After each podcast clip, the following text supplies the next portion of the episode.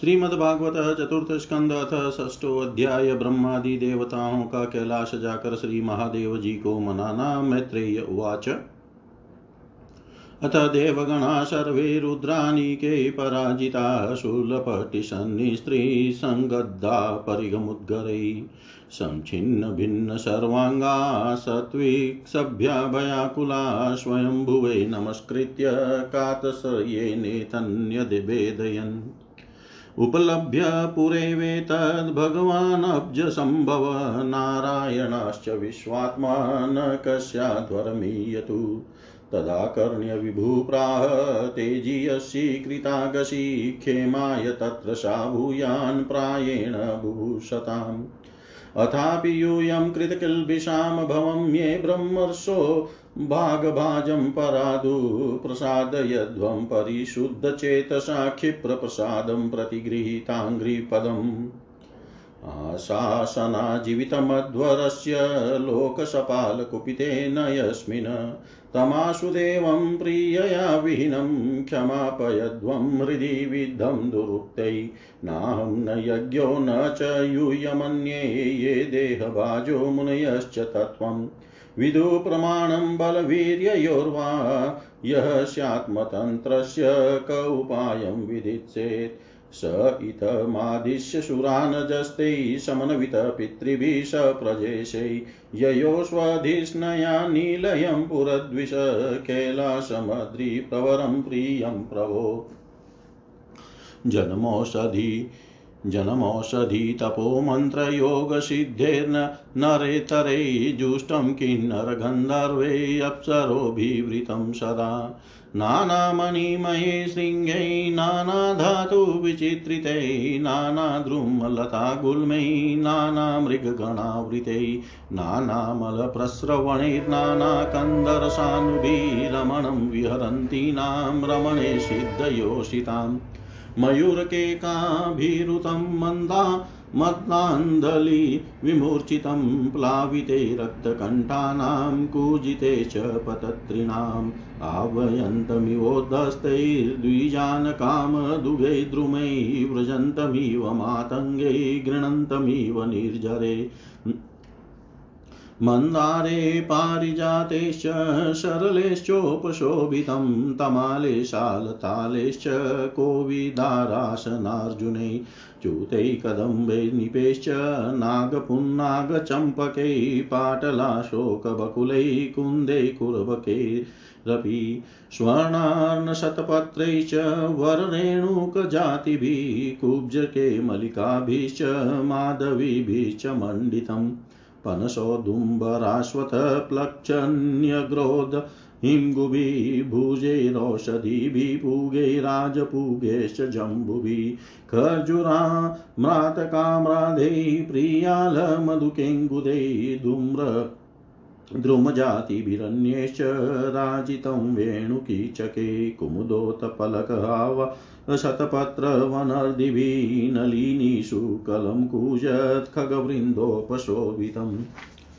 मृगैः शाखामृगैः, क्रौडै मृगेन्द्रैरिक्षशल्यकै गवये शरभैवा व्यराग्रैरुरुभिर्महिषादिभिः कर्णान्त्रेकपदाश्वास्यैर्निजुष्टं वृकनाभिभिः, कदलीखण्डसरुद्धनलिनिपूलिनश्रियम्। पर्यस्तं नन्दयास्तसत्या स्नानपुण्यतरोदया विलोकय भूतेशगिरिं विबुधा विस्मयं ययु। ददृशुस्तत्र ते रम्यामलकाम नाम वै पुरीं वनं सौगन्धिकं चापि यत्र तन्नाम पङ्कजं, नन्दाचालकनन्दा च सरितोबायत पुरतीतपादपदाम्भोजरजसातीव पावने। ययोऽसुरः स्त्रियः क्षतः वरविहं स्वधिष्णयत् क्रीडन्ति पुंसः सिञ्चन्त्यो विगायं रतिकर्षिता। ययोस्तः तस्नानविभ्रष्टनवं कुङ्कुमपिञ्जरं वितृशोऽपि पिबन्त्यम्भ पाययन्तो गजा गजी तार्हेममहारत्नविमानशतसङ्कुलां जुष्टां पुण्यजनस्त्रीभिर्यथाकं सतडिग्धगणम्।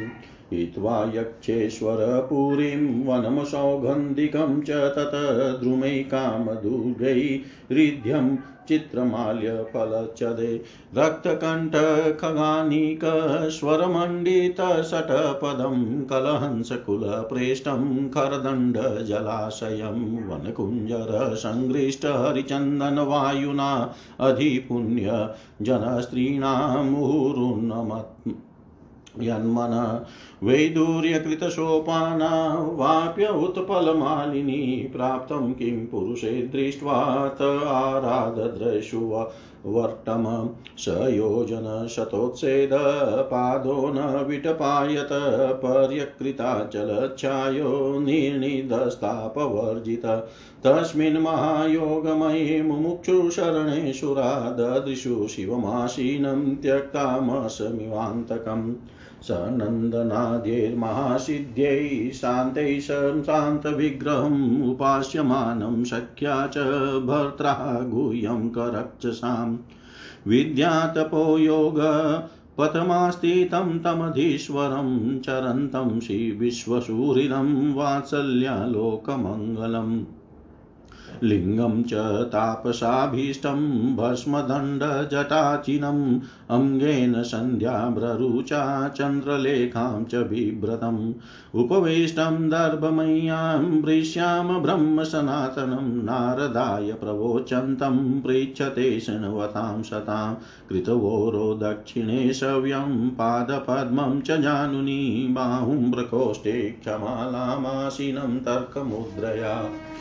तं ब्रह्मनिर्वाणसमाधिमाश्रितं व्युपाश्रितं गिरिशं योगकक्षां शलोकपाला मुनयो मनूनां माध्यं मनुं प्राञ्जलय प्रणेमु। स तूपलभ्यागतमात्मयोनिं सुरासुरेशेरभिवन्दिताङ्घ्रिः उत्थाय चक्रे शिरसाभिवन्दनमहर्तम कस्य यथेव विष्णु तथा परेशितगणमहर्षिभिर्यै वेशमन्तादनुनीललोहितम् नमस्कृत प्राशंसाङ्कशेखर कृतप्रणामं प्रहसन निवात्मभू ब्रह्मोवाच जाने त्वामीशं विश्वस्य जगतो योनिबीजयो शक्ते शिवस्य च परं यतद्ब्रह्म निरन्तरम् त्वमेव भगवनेतशिवशक्त्यो स्वरूपयो विश्वं सृजसि पास्यसि क्रीडन्नुर्पर्पटो यथा। त्वमेव धर्माद्दुघाभिपतयै दक्षेण सूत्रेण सजिताध्वरम् तव्यैव लोके अवसिताश्च शेतवो यान् ब्राह्मणाश्रदधते धृतव्रता। त्वं कर्मणां मङ्गलं मङ्गलानां कर्तुष्मलोकं तनुषेष्वः परं वा अमङ्गलानां च तमिश्रमुल्बणम् विपर्ययकेन तदेव कस्यचित्। न वेशतां त्वचरणार्पितात्मनां भूतेषु सर्वेष्वभिपश्यतां तव भूतानि चात्मन्यप्रत्यग्दैदृक्षतां प्रायेण रोषोऽभिभवेद्यथा पशुम् पृथग्धिय कर्मदृशो दुराशया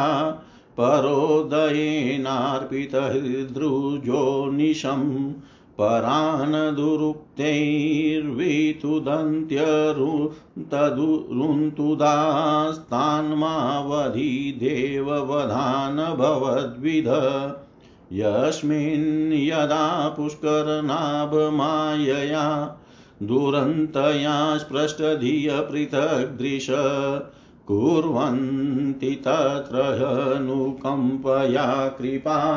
न साधवो देवबलात्कृते क्रमम्।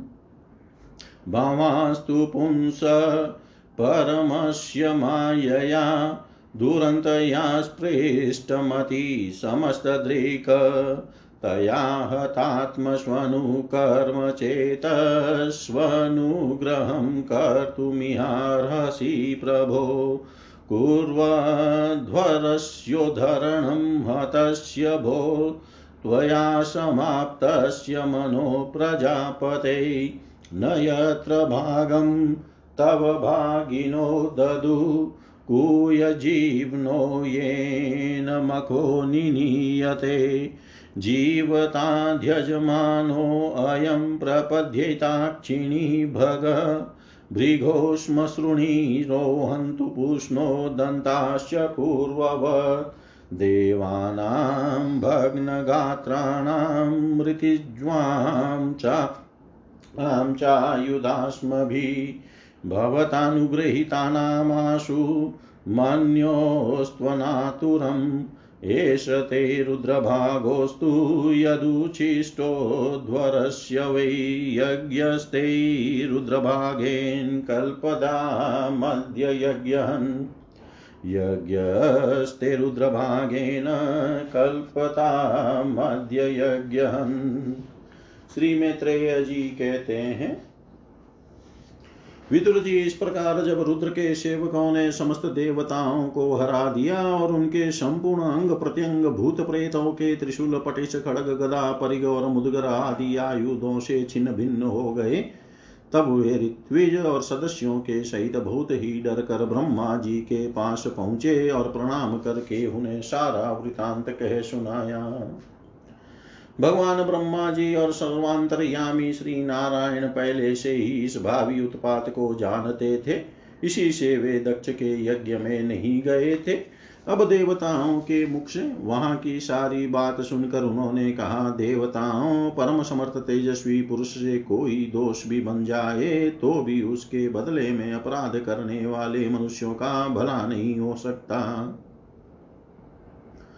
फिर तुम लोगों ने तो यज्ञ में भगवान शंकर का प्राप्य भाग न देकर उनका बड़ा भारी अपराध किया है।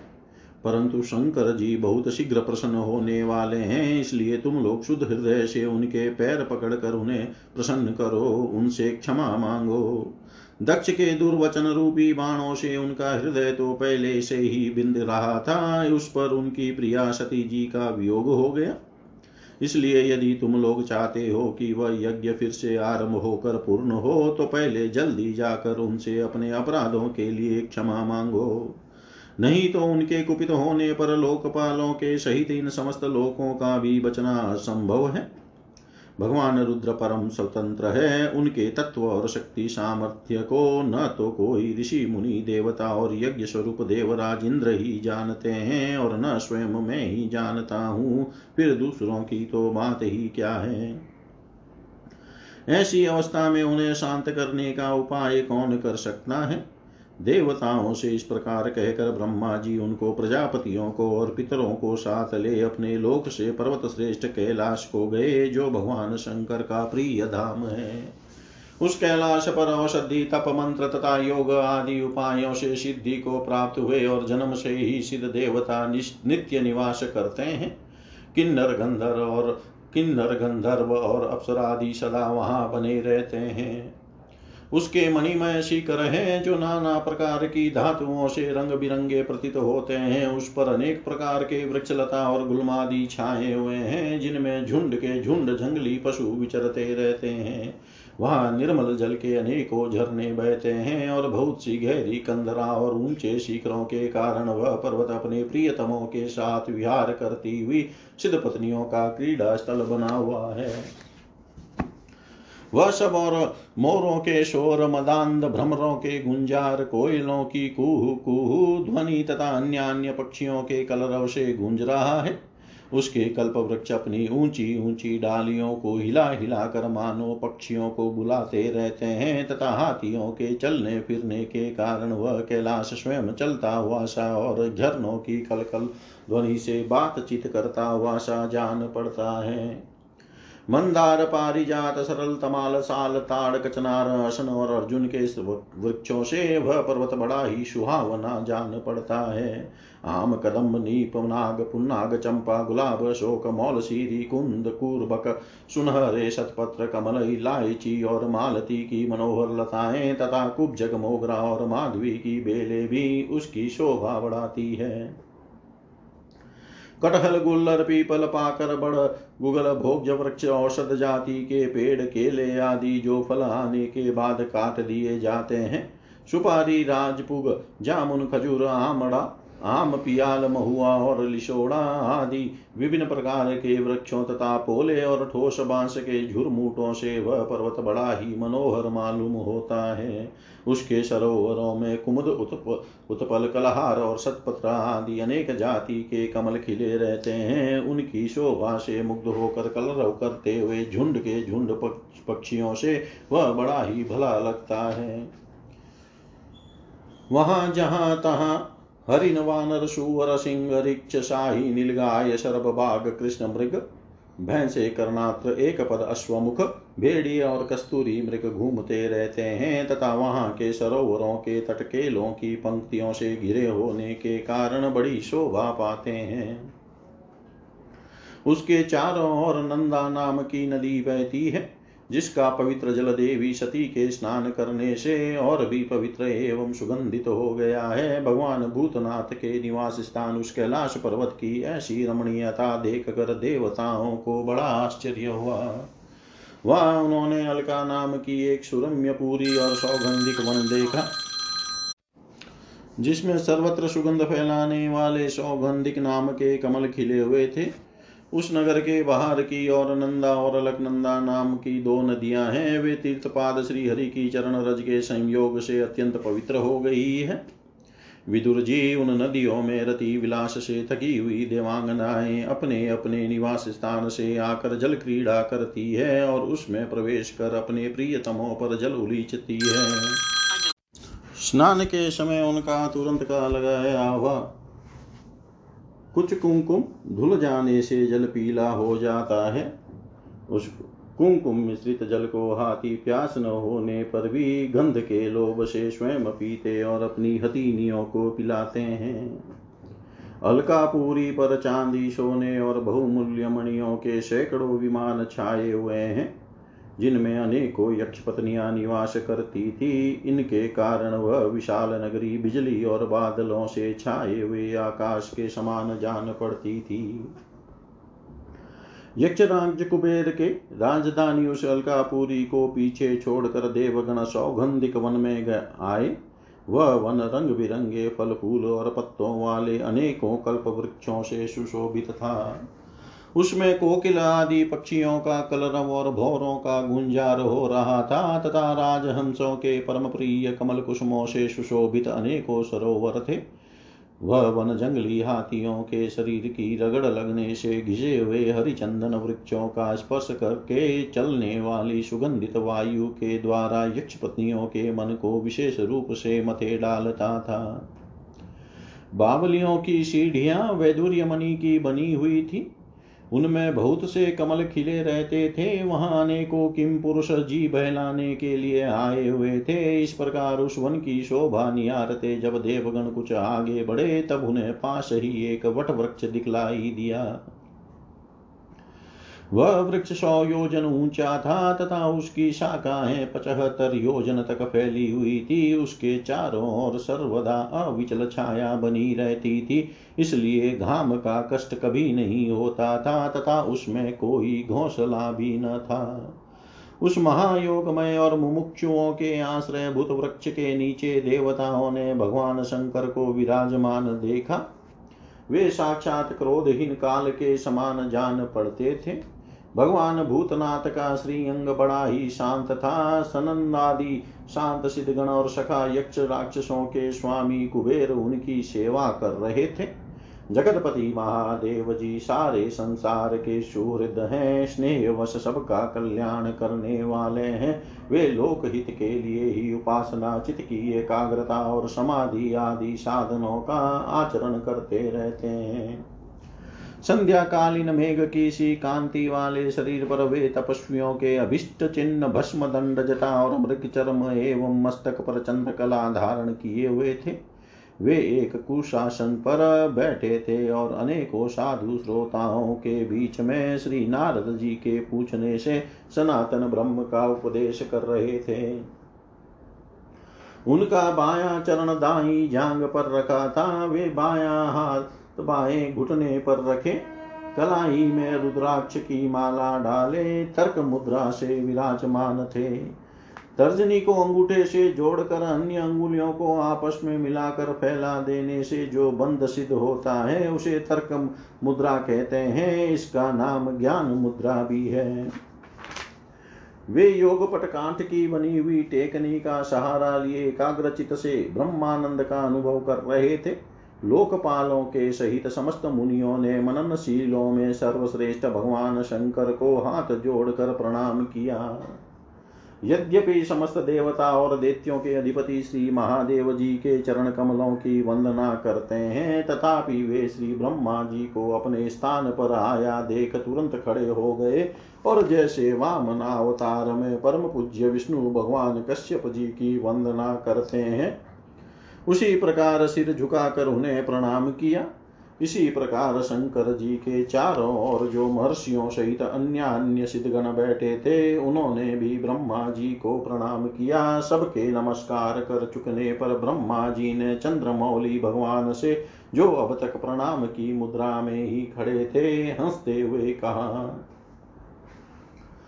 श्री ब्रह्मा जी ने कहा देव, मैं जानता हूँ आप संपूर्ण जगत के स्वामी हैं, क्योंकि विश्व की योनि शक्ति, प्रकृति और उसके बीज शिव पुरुष से परे जो एक रस पर ब्रह्म है, वह आप ही हैं। भगवान, आप मकड़ी के समान ही अपने स्वरूप भूत शिव शक्ति के रूप में क्रीड़ा करते हुए लीला से ही संसार की रचना, पालन और संहार करते रहते हैं। आपने ही धर्म और अर्थ की प्राप्ति कराने वाले वेद की रक्षा के लिए दक्ष को निमित्त बनाकर यज्ञ को प्रकट किया है। आपकी ही बांधी हुई ये वर्णाश्रम की मर्यादाएँ हैं, जिनका नियमनिष्ठ ब्राह्मण श्रद्धा पूर्वक पालन करते हैं। मंगलमय महेश्वर, आप शुभ कर्म करने वालों को स्वर्ग लोक तथा मोक्ष पद प्रदान करते हैं तथा पाप कर्म करने वालों को घोर नरकों में डालते हैं। फिर भी किसी किसी व्यक्ति के लिए इन कर्मों का फल उल्टा कैसे हो जाता है? जो महानुभाव आपके चरणों में अपने को समर्पित कर देते हैं, जो समस्त प्राणियों में आपकी ही झांकी करते हैं और समस्त जीवों को अभेद दृष्टि से आत्मा में ही देखते हैं, वे पशुओं के समान प्राय क्रोध के अधीन नहीं होते। जो लोग भेद बुद्धि होने के कारण कर्मों में ही आसक्त है, जिनकी नीयत अच्छी नहीं है, दूसरों की उन्नति देकर जिनका चित रात दिन कुड़ा करता है और जो मर्म भेदी अज्ञानी अपने दुर्वचनों से दूसरों का चित दुखाया करते हैं, आप जैसे महापुरुषों के लिए उन्हें भी मारना उचित नहीं है, क्योंकि वे बेचारे तो विधाता के ही मारे हुए हैं। देव देव भगवान कमलनाभ की प्रबल माया से मोहित हो जाने के कारण यदि किसी पुरुष की कभी किसी स्थान में भेद बुद्धि होती है तो भी साधु पुरुष अपने पर दुख का तर स्वभाव का के कारण उस पर कृपा ही करते हैं। देववश जो कुछ हो जाता है, वे उसे रोकने का प्रयत्न नहीं करते। प्रभु, आप सर्वज्ञ हैं, परम पुरुष भगवान की दुस्तर माया ने आपकी बुद्धि का स्पर्श भी नहीं किया है। अतः जिनका चित उसके वशीभूत होकर कर्म मार्ग में आसक्त हो रहा है, उनके द्वारा अपराध बन जाए तो भी उन पर आपको कृपा ही करनी चाहिए।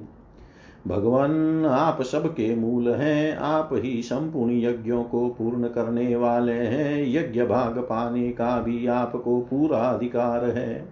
फिर भी इस दक्ष यज्ञ के बुद्धिहीन याजकों ने अब आपको यज्ञ भाग नहीं दिया। इसी से यह आपके द्वारा विध्वस्त हुआ। अब आप इस अपूर्ण यज्ञ का पुनरुद्धार करने की कृपा करें। प्रभो, ऐसा कीजिए जिससे यजमान दक्ष फिर जी उठे। भग देवताओं को नेत्र मिल जाए, भृगु जी की दाढ़ी मूछ आ जाए और पूषा के पहले के ही समान दांत निकल आए। रुद्रदेव अस्त्र शस्त्र और पत्थरों की बोचार से जिन देवता और ऋत्विजों के अंग प्रत्यंग घायल हो गए हैं, आपकी कृपा से वे फिर ठीक हो जाए।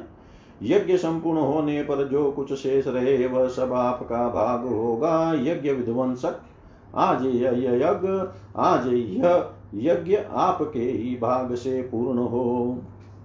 इति श्रीमद्भागवते महापुराणे पारमहंस्यां संहितायां चतुर्थस्कन्धे रुद्रसान्त्वनं नाम षष्ठोऽध्याय सर्वं श्रीशां सदाशिवार्पणम् ॐ विष्णवे नम, ॐ विष्णवे नम, ॐ विष्णवे नमः।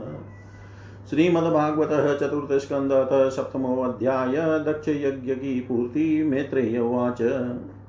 इत्यजेनानुनीतेन भवेन परितुष्यताभ्यदायि महाभावो प्रहस्य श्रूयतामिति। श्रीमहादेव उवाच। नागं प्रजेशबालानां वर्णयेनानुचिन्तये देवमायाभिभूतानां दण्डस्तत्र धृतो मया प्रजापते दग्धशिष्णौ भवत्वजमुखं शिरमित्रस्य चक्षुषेक्षेत भागं स्वं भग पूषा तु यजमानस्य ददभिर्जक्षतु पिष्टभुक्देवा प्रकृत सर्वाङ्गा ये मे उच्चेषणं ददु। बाहुभ्यामश्विनो पूष्णो हस्ताभ्यां कृतबाहव वर्यवश्चान्ये मेत्रेय उवाच। तदा सर्वाणि भूतानि श्रुत्वा मिडुस्तमोदितं परितुष्टात्मभिस्तात् साधु साध्वी ब्रुवन् ततो मीढवांसमामन्त्रय सुनाशिरा सहसिभिभूयस्तद्देव यजनं समिडवद्वेदशो ययु विधायकाश्रेयेण च तद्यदाह भगवान् भव सन्दधुकस्य कायेन शवनीय पशोशिर सन्धीयमाने शिरसि दक्षो रुद्राभिवीक्षितः सद्य सुप्त इवोतस्थो ददृशे जागृतो मृडम्। तदा वृषध्वजद्वेषकलिलात्मा प्रजापति शिवावलोकादभव इवामल। भवस्तवाय कृतधीना शक्नोदनुरागत औत्कण्ठ्याद्वाष्पः कलया सम्परेतां सुतां स्मरन् कृच्छ्रान्तस्तंस्तभ्य च मनः प्रेम विवलितसुधीशंसस निर्व्यलिकेन भावेनेशं प्रजापति। दक्ष उवाच। भूयाननुग्रह अहो भवता कृतो मे दण्डस्त्वया मयि भृतो यदपि प्रलब्ध न ब्रह्मबन्धुषु च वाम भगवन्नवज्ञातुभ्यं हरे च कुत एव धृतव्रतेषु। विद्यातपो व्रतधरान् मुखतः स्म विप्राण ब्रह्मात्मतत्त्वमवितुं प्रथमं त्वं स्राक् तद्ब्राह्मणानान् परं सर्वविपत्सुपाशी पालपशुनीव विभो प्रगृहीतदण्ड। यो असो मया विदित तत्त्वदृशा सभायां क्षिप्तो दुरुक्तिविशिखेर्गणय तन्माम् अर्वाकपतन्तर्महतमनिन्दया पाददृष्टयाद्रया स भगवान् स्वकृतेन तुष्येत्।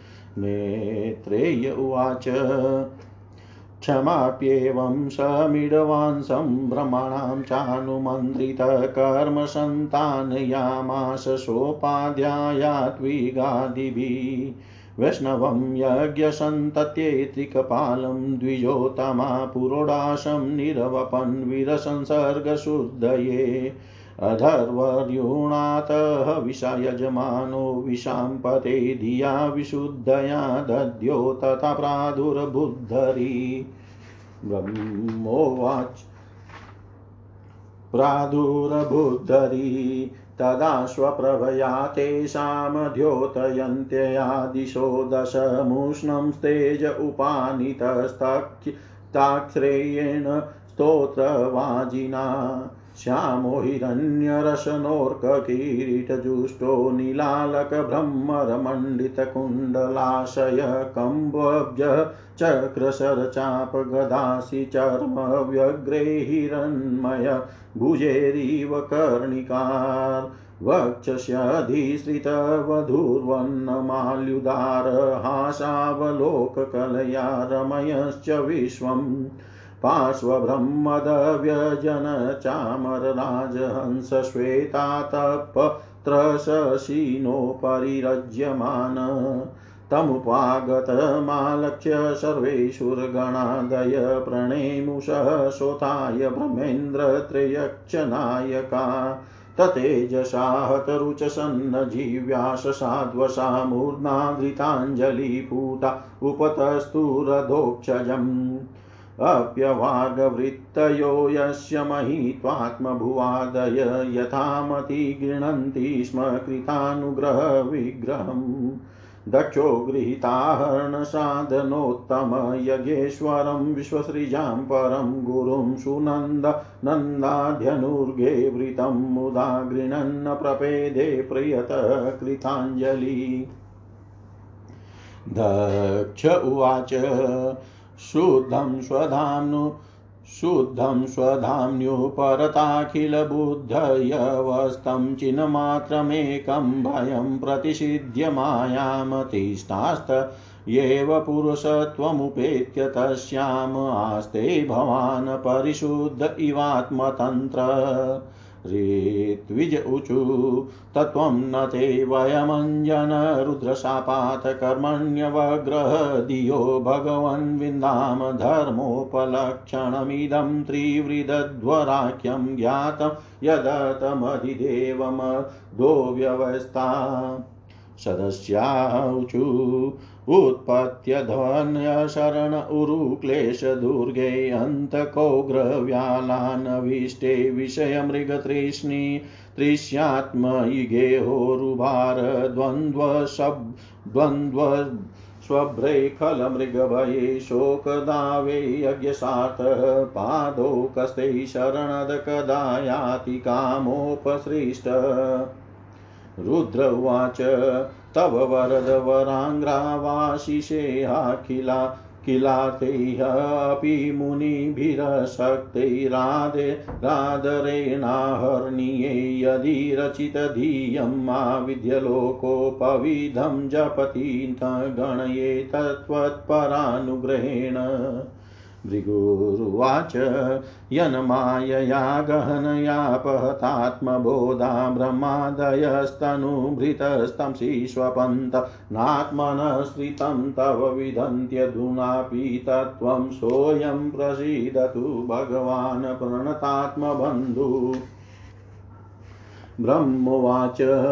नेतत्त्वस्वरूपं भवतोऽशोपदार्थभेदग्रहे पुरुषो यावदीक्षेत ज्ञानस्य चातस्य गुणस्य चाश्रयो मायामयादव्यतिरिक्तो यतस्त्वम्। इन्द्र उवाच। इदमप्यच्युतः विश्वभावनं वपुरानन्दकरं मनोदृशां सुवीरि द्विटक्षपणैरुदायुधैर्भुजदण्डैरुपपनम् अष्टभिः।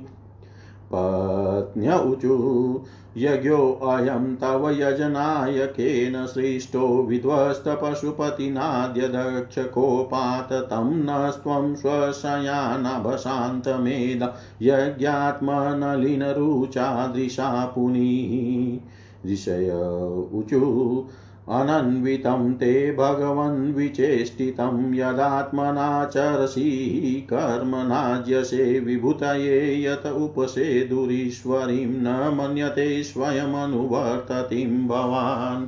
सिदाऊचु अयं त्वत्कथामृष्टपीयूषनद्यां मनोवारणः क्लेशदावाग्निदग्ध त्रिशातोऽवगाढो न सस्मारदावं न निष्क्रामन्ति भ्रमसम्पन्वन।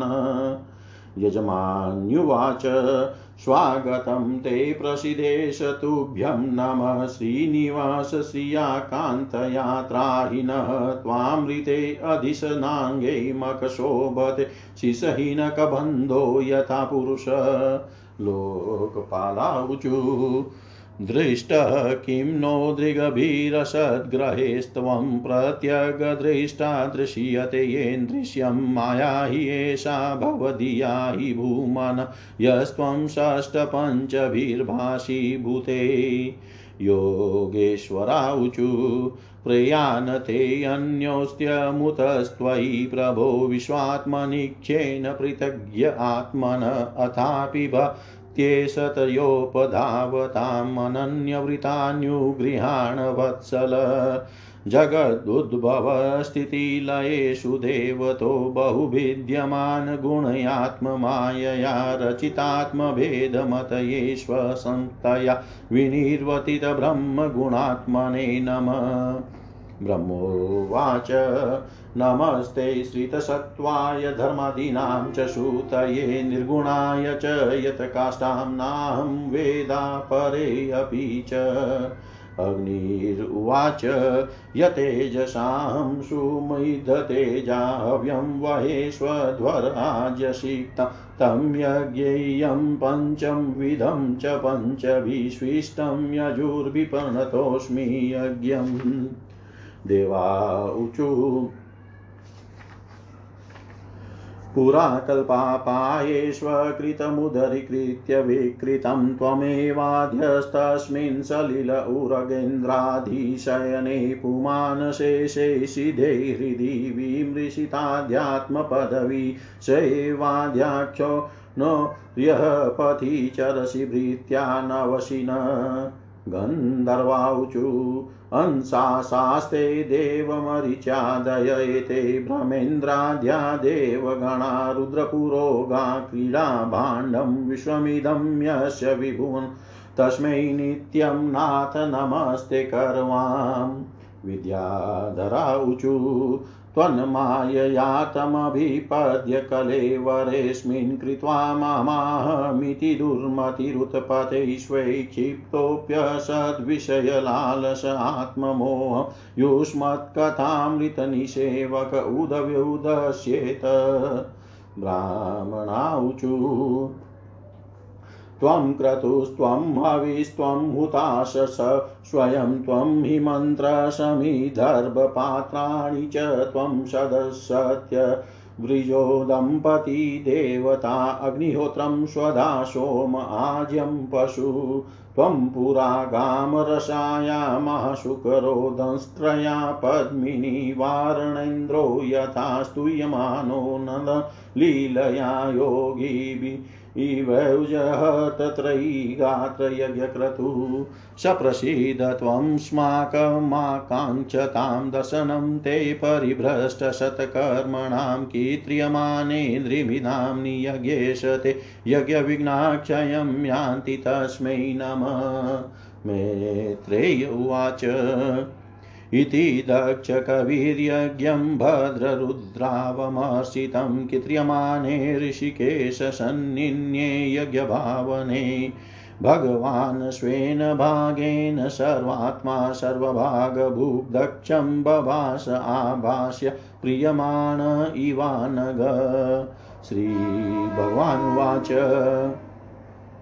अहं ब्रह्मा च सर्वश्च जगत्कारणं परमात्मेश्वर उपद्रष्टा स्वयं दृग्विशेषण।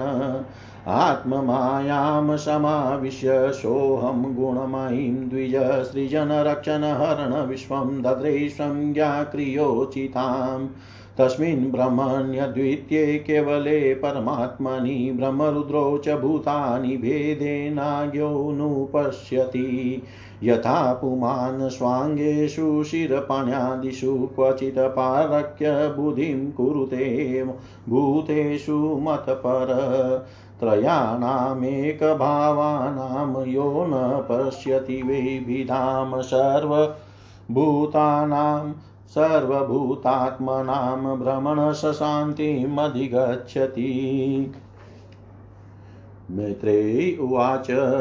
एवं भगवतादिष्टप्रजापतिपतिहरिम् अचित्वा क्रतुनाश्वेन देवानुभयतोऽयजत। रुद्रं च स्वेन भागेन हि उपाध्यावत्समाहितकर्मणोदवसानेन सोमपानितरानपि उदवस्य सत्विग्भिषस्नाववभृतं तथ तस्माऽप्यनुभावेन स्वेनिवाप्तराधसे धर्म एवं मतिं दत्त्वा त्रिदशास्ते दिवं ययुः। एवं दाक्षायणी हित्वा सती पूर्वकलेवरं जगे हिमवतक्षेत्रे मीनायामिति शुश्रूषम्। तमेव दयितं भूय आवृङ्क्ते पतिमम्बिका अनन्यभावेकगतिं शक्तिसुप्तेव पुरुषम्।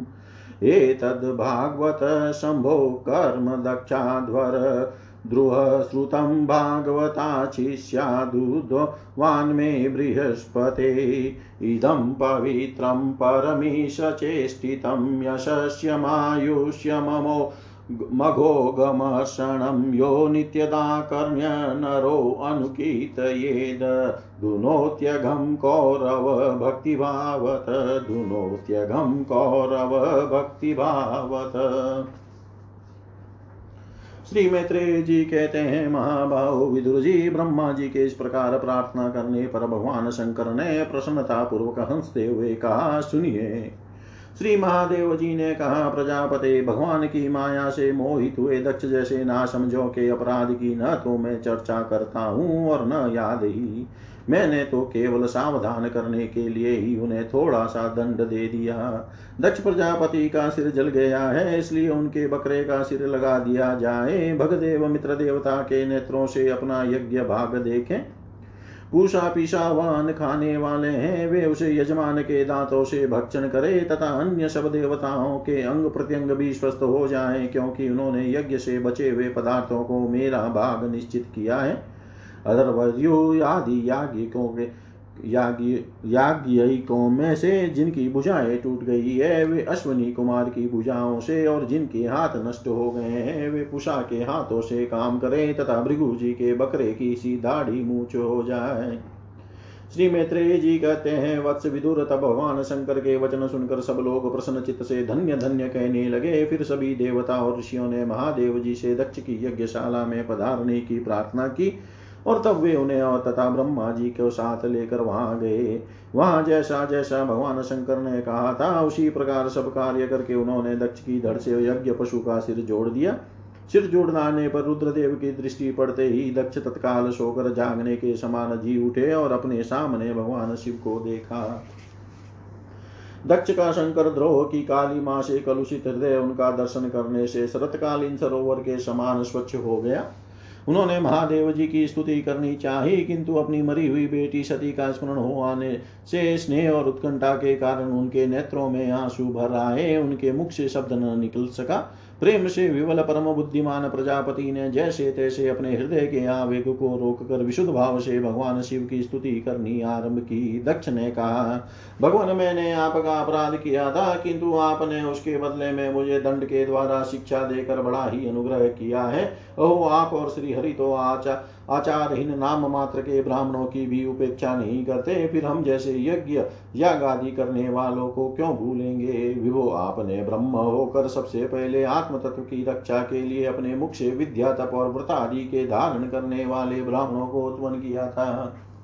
जैसे चरवाहा लाठी लेकर गौों की रक्षा करता है, उसी प्रकार आप उन ब्राह्मणों की सब विपत्तियों से रक्षा करते हैं। मैं आपके तत्व को नहीं जानता था, इसी से मैंने भरी सभा में आपको अपने बागवानों से भेदा था, किंतु आपने मेरे उस अपराध का कोई विचार नहीं किया। मैं तो आप जैसे पूज्यतम महानुभावों का अपराध करने के कारण नरक आदि नीच लोकों में गिरने वाला था, परंतु अपनी अपनी आपने अपनी करुणा भरी दृष्टि से मुझे उबार लिया। अब भी आपको प्रसन्न करने योग्य मुझमें कोई गुण नहीं है। बस आप उतने ही उदारता पूर्ण बर्ताव से मुझ पर प्रसन्न हो। श्री मैत्रेय जी कहते हैं, आशुतोष शंकर से इस प्रकार अपना अपराध क्षमा कराकर दक्ष ने ब्रह्मा जी के कहने पर उपाध्याय ऋतुज की सहायता से यज्ञ कार्य आरंभ किया। तब ब्राह्मणों ने यज्ञ संपन्न करने के उद्देश्य से रुद्रगण संबंधी भूत पिशाचों के संसर्ग जनित दोष की शांति के लिए तीन पात्रों में विष्णु भगवान के लिए तैयार किए हुए पुरोडास नामक नामक चरु का हवन किया। विदुर जी उस अवि को हाथ में लेकर खड़े हुए अधर्वरियों के साथ यजमान दक्ष ने ज्यो ही विशुद्ध चित्त से श्री हरि का ध्यान किया, त्यों ही सहसा भगवान प्रकट हो गए। बृहत एवं रतंत्र नामक शाम स्त्रोत्र जिनके पंख हैं उन गरुड़ जी के द्वारा समीप लाए हुए भगवान ने दसों दिशाओं को प्रकाशित करती हुई अपनी अंग कांति से सब देवताओं का तेज हर लिया। उनके सामने सबकी कांति फीकी पड़ गई। उनका श्याम वर्ण था कुंवर के, सुवर्ण की कमर के, कमर में स्वर्ण की करधनी तथा पीताम्बर सुशोभित था सिर पर सूर्य के समान दे दीप्यमान मुकुट तथा मुख कमल भोरों के समान नीली, अलकावली और कांतिमय कुंडलों से शोभायमान था। उनके स्वर्णमय आभूषणों से विभूषित आठ भुजाएँ थी, जो भक्तों की रक्षा के लिए सदा उद्यत रहती थी। आठों भुजाओं में वे शंख, पद्म, चक्र, बाण, धनुष, गदा, खड़ग और ढाल लिए हुए थे। तथा इन सब आयुधों के कारण वे फूले हुए कनेर के वृक्ष के समान जान पड़ते थे। प्रभु के हृदय में श्रीवत्स का चिन्ह था और सुंदर वनमाला सुशोभित थी। वे अपने उदास, उदार हास और लीलामय कटाक्ष से सारे संसार को आनंद मग्न कर रहे थे। पार्षद गण दोनों और राजहंस के समान सफ़ेद पंखे और चमर डुला रहे थे। भगवान के मस्तक पर चंद्रमा के समान शुभ्र छत्र शोभा दे रहा था।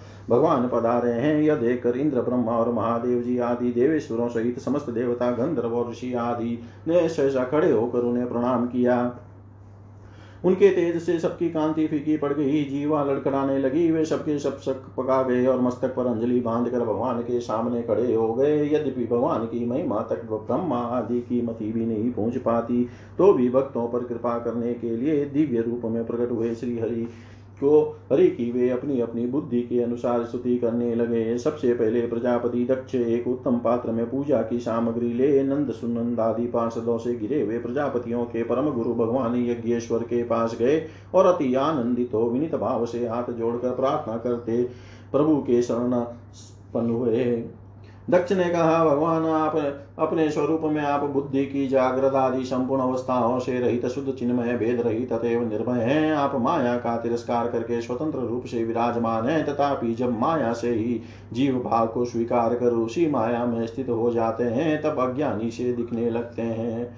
ऋतुजियों ने कहा, उपाधि रहित प्रभो भगवान रुद्र के प्रधान अनुचर नंदीश्वर के साप के कारण हमारी बुद्धि केवल कर्म कांड में ही फंसी हुई है, अतएव हम आपको तत्, आपके तत्व को नहीं जानते।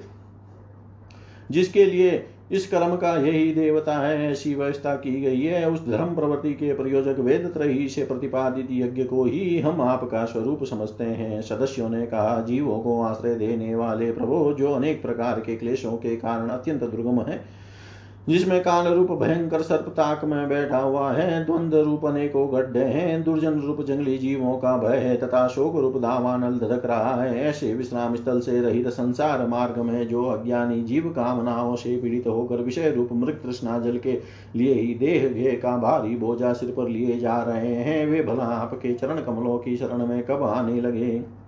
रुद्र ने कहा, वरदायक प्रभो, आपके उत्तम चरण इस संसार में सकाम पुरुषों को संपूर्ण पुरुषार्थों की प्राप्ति कराने वाले हैं और जिन्हें किसी भी वस्तु की कामना नहीं है, वे निष्काम मुनिजन भी उनका आदर पूर्वक पूजन करते हैं। उनमें चित लगा रहने के कारण यदि अज्ञानी लोग मुझे आचार भ्रष्ट कहते हैं तो कहे, आपके परम अनुग्रह से मैं उनके कहने सुनने का कोई विचार नहीं करता। भृगु जी ने कहा, आपकी गहन माया से आत्मज्ञान लुप्त हो जाने के कारण जो अज्ञान निद्रा में सोए हुए हैं, वे ब्रह्मादि देहदारी आत्मज्ञान में उपयोगी आपके तत्व को अभी तक नहीं जान सके। ऐसे होने पर भी आप अपने शरणागत भक्तों के तो आत्मा और सुहृद हैं, अतः आप मुझ पर प्रसन्न होइए। ब्रह्मा जी ने कहा, प्रभु, पृथक पृथक पदार्थों को जानने वाली इंद्रियों के द्वारा पुरुष जो कुछ देखता है, वह आपका स्वरूप नहीं है, क्योंकि आप ज्ञान शब्द आदि विषय और स्रोत आदि इंद्रियों के अधिष्ठान है। ये सब आप में अध्यस्त है, अतएव आप इस मायामय प्रपंच से सर्वथा अलग हैं। इंद्र ने कहा, अच्युत, आपका यह जगत को प्रकाशित करने वाला रूप देवद्रोहियों का संहार करने वाली आठ भुजाओं से सुशोभित है, जिनमें आप सदा ही नाना प्रकार के आयु धारण किए रहते हैं। यह रूप हमारे मन और नेत्रों को परम आनंद देने वाला है। याज्ञिकों ने की पत्नियों ने कहा, भगवान ब्रह्मा जी ने आपके पूजन के लिए ही इस यज्ञ की रचना की थी, परंतु दक्ष पर कुपित होने के कारण इसे भगवान पशुपति ने अब नष्ट कर दिया है। यज्ञ मूर्ति शमशान भूमि के समान उत्सवहीन हुए हमारे इस यज्ञ को आप नीलकमल की सी कांति वाले अपने नेत्रों से निहार कर पवित्र कीजिए। ऋषियों ने कहा, भगवान, आपकी लीला बड़ी ही अनोखी है, क्योंकि आप कर्म करते हुए भी उनसे निर्लेप रहते हैं। दूसरे लोग वैभव की भूख से जिन लक्ष्मी जी की उपासना करते हैं, वे स्वयं आपकी सेवा में लगी रहती है तो भी आप उनका मान नहीं करते, उनसे निष्प्रह रहते हैं। सिद्धों ने कहा, प्रभो, यह हमारा मन रूप हाथी नाना प्रकार के क्लेश रूप दावानल से दग्ध एवं अत्यंत त्रिषित होकर आपकी कथा रूप विशुद्ध अमृतमयी सरिता में घुसकर गोता लगाए बैठा है। वह ब्रह्मानंद में लीन सा हो जाने के कारण उसे न तो संसार रूप दावानल का ही स्मरण है और न वह उस नदी से बाहर ही निकलता है। यजमान पत्नी ने कहा सर्व समर्थ परमेश्वर, आपका स्वागत है। मैं आपको नमस्कार करती हूँ। आप मुझ पर प्रसन्न होइए। लक्ष्मी पते अपनी प्रिया लक्ष्मी जी के सहित आप हमारी रक्षा कीजिए। यज्ञेश्वर जिस प्रकार सिर के बिना मनुष्य का धड़ अच्छा नहीं लगता, उसी प्रकार अन्य अंगों से पूर्ण होने पर भी आपके बिना यज्ञ की शोभा नहीं होती। लोकपालों ने कहा, अनंत परमात्मा आप समस्त अंत कारणों के साक्षी है। ये सारा जगत आपके ही द्वारा देखा जाता है। तो क्या माहिक पदार्थों को ग्रहण करने वाली हमारी नेत्र आदि इंद्रियों से कभी आप प्रत्यक्ष हो सके हैं? वस्तुतः आपसे आप है तो पंचभूतों से पृथक, फिर भी पाँच भौतिक शरीरों के साथ जो आपका संबंध प्रतीत तो होता है, यह आपकी माया ही है।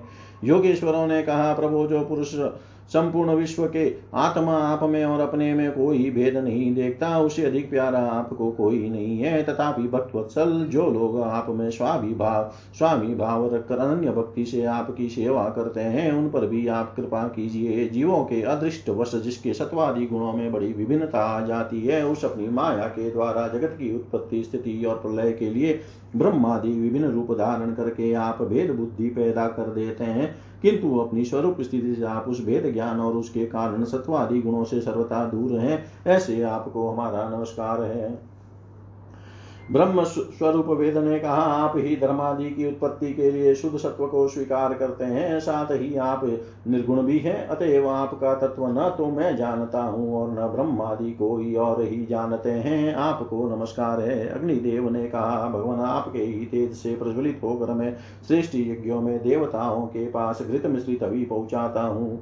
आप साक्षात यज्ञ पुरुष एवं यज्ञ की रक्षा करने वाले हैं। अग्निहोत्र, दर्श पौर्णमाश्य चातुर्माश्य और पशु सोम ये पाँच प्रकार के यज्ञ आपके स्वरूप हैं, तथा आश्रावय अस्तु श्रोषट यजे, ये यजामहे, और वसट इन पाँच प्रकार के यजुर मंत्रों से आपका ही पूजन होता है। मैं आपको प्रणाम करता हूँ।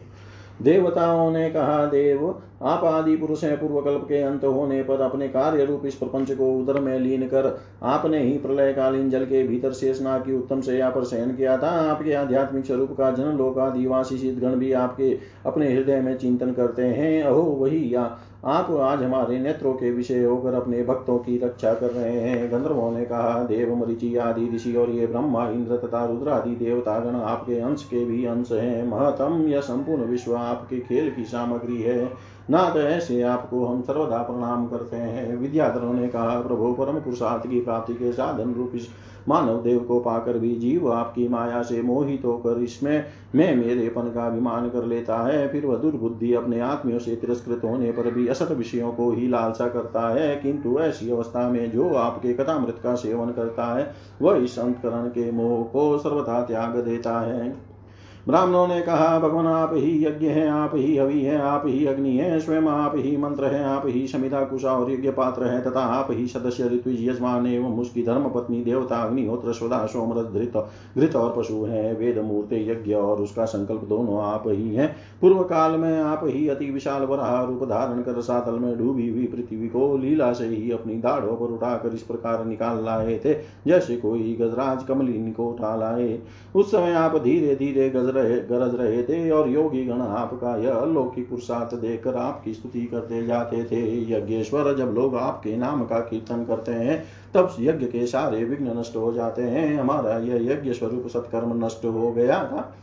अतः हम आपके दर्शनों की इच्छा कर रहे थे। अब आप हम पर प्रसन्न होइए। आपको नमस्कार है। श्री मैत्रेय जी कहते हैं, भैया विदुर, जब इस प्रकार सब लोग यज्ञ रक्षक भगवान ऋषिकेश की स्तुति करने लगे, तब परम चतुर्दक्ष ने रुद्र पार्षद वीरभद्रश के ध्वंस किए हुए यज्ञ को फिर आरंभ कर दिया। सर्वांतरयामी श्री हरि यो तो सभी के भागों के भोक्ता हैं। तथापि त्रिकपाल पुरोड़ा स्वरूप अपने भाग से और भी प्रसन्न होकर उन्होंने दक्ष को संबोधन करके कहा श्री भगवान ने कहा, जगत का परम कारण मैं ही ब्रह्म और महादेव हूँ। मैं सबका आत्मा, ईश्वर और साक्षी हूँ तथा स्वयं प्रकाश और उपाधि शून्य हूँ। विप्रवर अपनी त्रिगुण आत्मिका माया को स्वीकार करके मैं ही जगत की रचना, पालन और संहार करता हूँ और मैंने ही उन कर्मों के अनुरूप ब्रह्मा, विष्णु और शंकर ये नाम धारण किए हैं। ऐसा जो भेद रहित विशुद्ध पर ब्रह्म स्वरूप में हूँ, उसी में अज्ञानी पुरुष ब्रह्मा, रुद्र तथा अन्य समस्त जीवों को विभिन्न रूप से देखता है। जिस प्रकार मनुष्य अपने सिर, हाथ आदि अंगों में ये मुझसे भिन्न है, ऐसी बुद्धि कभी नहीं करता। उसी प्रकार मेरा भक्त, प्राणी मात्र को मुझमें भिन्न नहीं देखता। भ्रमण हम ब्रह्मा विष्णु और महेश्वर तीनों स्वरूप एक ही है और हम ही संपूर्ण जीव रूप है, अतः जो हम में कुछ भी भेद नहीं देखता, वही शांति प्राप्त करता है। श्री मित्रेय जी कहते हैं, भगवान के इस प्रकार आज्ञा देने पर प्रजापतियों के नायक दक्ष ने उनका त्रिकपाल यज्ञ के द्वारा पूजन करके फिर अंगभूत और प्रधान दोनों प्रकार के यज्ञों से अन्य सब देवताओं का अर्चन किया। फिर एकाग्रचित हो भगवान शंकर का। यज्ञ शेष रूप उनके भाग से यजन किया तथा समाप्ति में किए जाने वाले उद्वसान नामक कर्म से अन्य सोमपाही एवं दूसरे देवताओं का यजन कर यज्ञ का उपसंहार किया और अंत में ऋतुजों के सहित अवृत स्नान किया।